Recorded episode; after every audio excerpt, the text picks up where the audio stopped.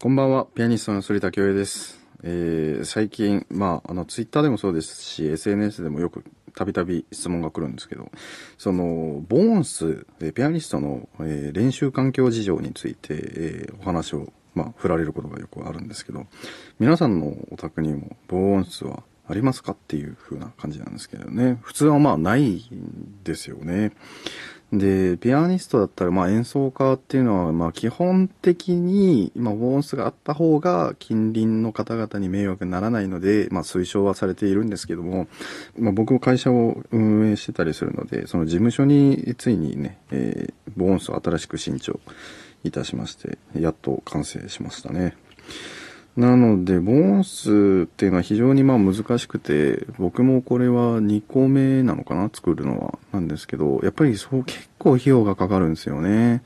で、箱型の、うん、防音室だったり、もしくはその部屋の間取りに合わせた、えフリー設計っていうようなものがあったりして、僕は両方とも1回ずつ試したことあるんですけど、まあ、今回事務所に置いたのはまあ箱型の方で、思ってたより綺麗で、思ってたよりしっかりできたので、まあ、あの、満足はしていますけど、広さはどれぐらいかな？まあ、覚えてないですけど、その、ピアノカルテットぐらいはできるかなーって、ちょっと救急になっちゃうかもしれないけど、まあ、5人か、うん、4人かな ?4 人ぐらいでアンサンブルができるようなモンスターができて、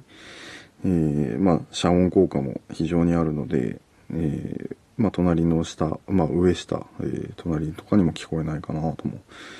うん、思いますね。で、まあ、海外に関しての事情ですけど、それこそ僕はワルシャワに住んでたし、モスクワにも住んでたけど、モスクワはまあ寮にいたりしたんで、その寮の中にピアノがあったりしたので、まあそのボーンスとか払わなくても済んだんですけど、ワルシャワはもう諦めましたしね、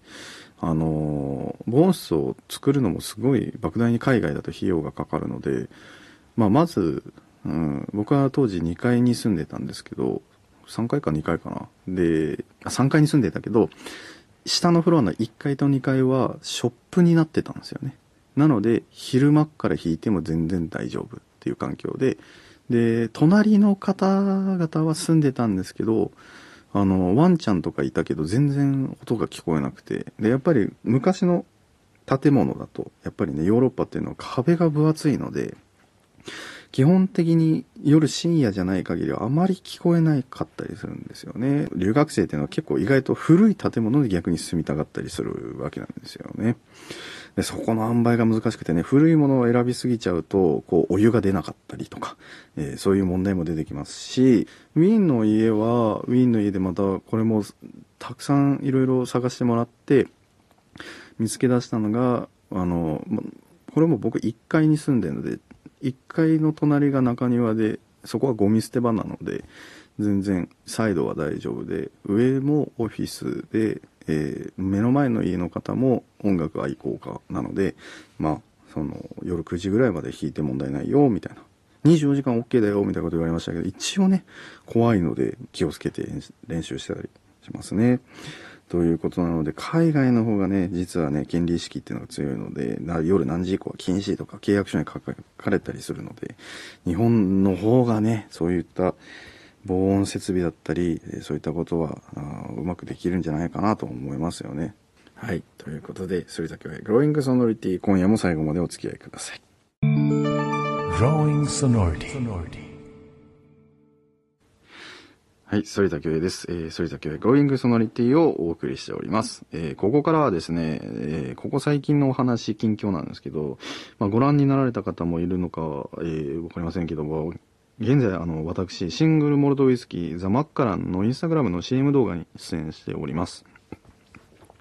撮影したのは昨年なんですよね、実は。撮影自体も結構収録したんですよね。で、今回の、あの、タイアップのチームは、とても珍しくて、えー9割外国人の方だったんですよね。で、フランスと、まあ、主にフランスかな。で、フランスから、ズームのミーティングに参加されたり、だからこう時差を調整しながらミーティングするっていうのが、まあ、日本でいただいたお仕事なのに珍しいなっていう感覚でしたけどで僕もフランスにいる時にフランスでミーティングがあったりしたのでまあ面白かったですね。フランス国内でミーティングズームミーティングしてるっていうなかなか、うん、珍しいスケジュールで進んでいったんですけど撮影もやっぱりああいった撮影って音楽番組だとねこう12回演奏してまあ1回リハーサルして、まあ、カメラリハーサルやってマイクテストをやってで本番やってで大体テレビでも放送されたりするんですけど、まあ、こういった撮影 CM 撮影だったりっていうのはやっぱ同じカットを何十回も撮ったりするわけなんですよね。で、なので僕も英雄ポロネーズを確か弾いたんですけど、英雄ポロネーズもあれ30回ぐらい弾いた記憶がありましたね。だからもう昼から夜までずっと弾いて、で、衣装も何回かチェックしたり変えたり、えー、って感じで、えー、弾いたかな。京都の方で演奏したと思います。ウイスキーだけを持って撮影するっていうのもあったんですけど、それも普通にお家を借りて、そういうまあ、スタジオみたいな、えー、ところを借りさせていただいて、えー、まあ、ウイスキーをこう、片手に持つっていう、まあ、流れがあるんですけど、その下りのシーンも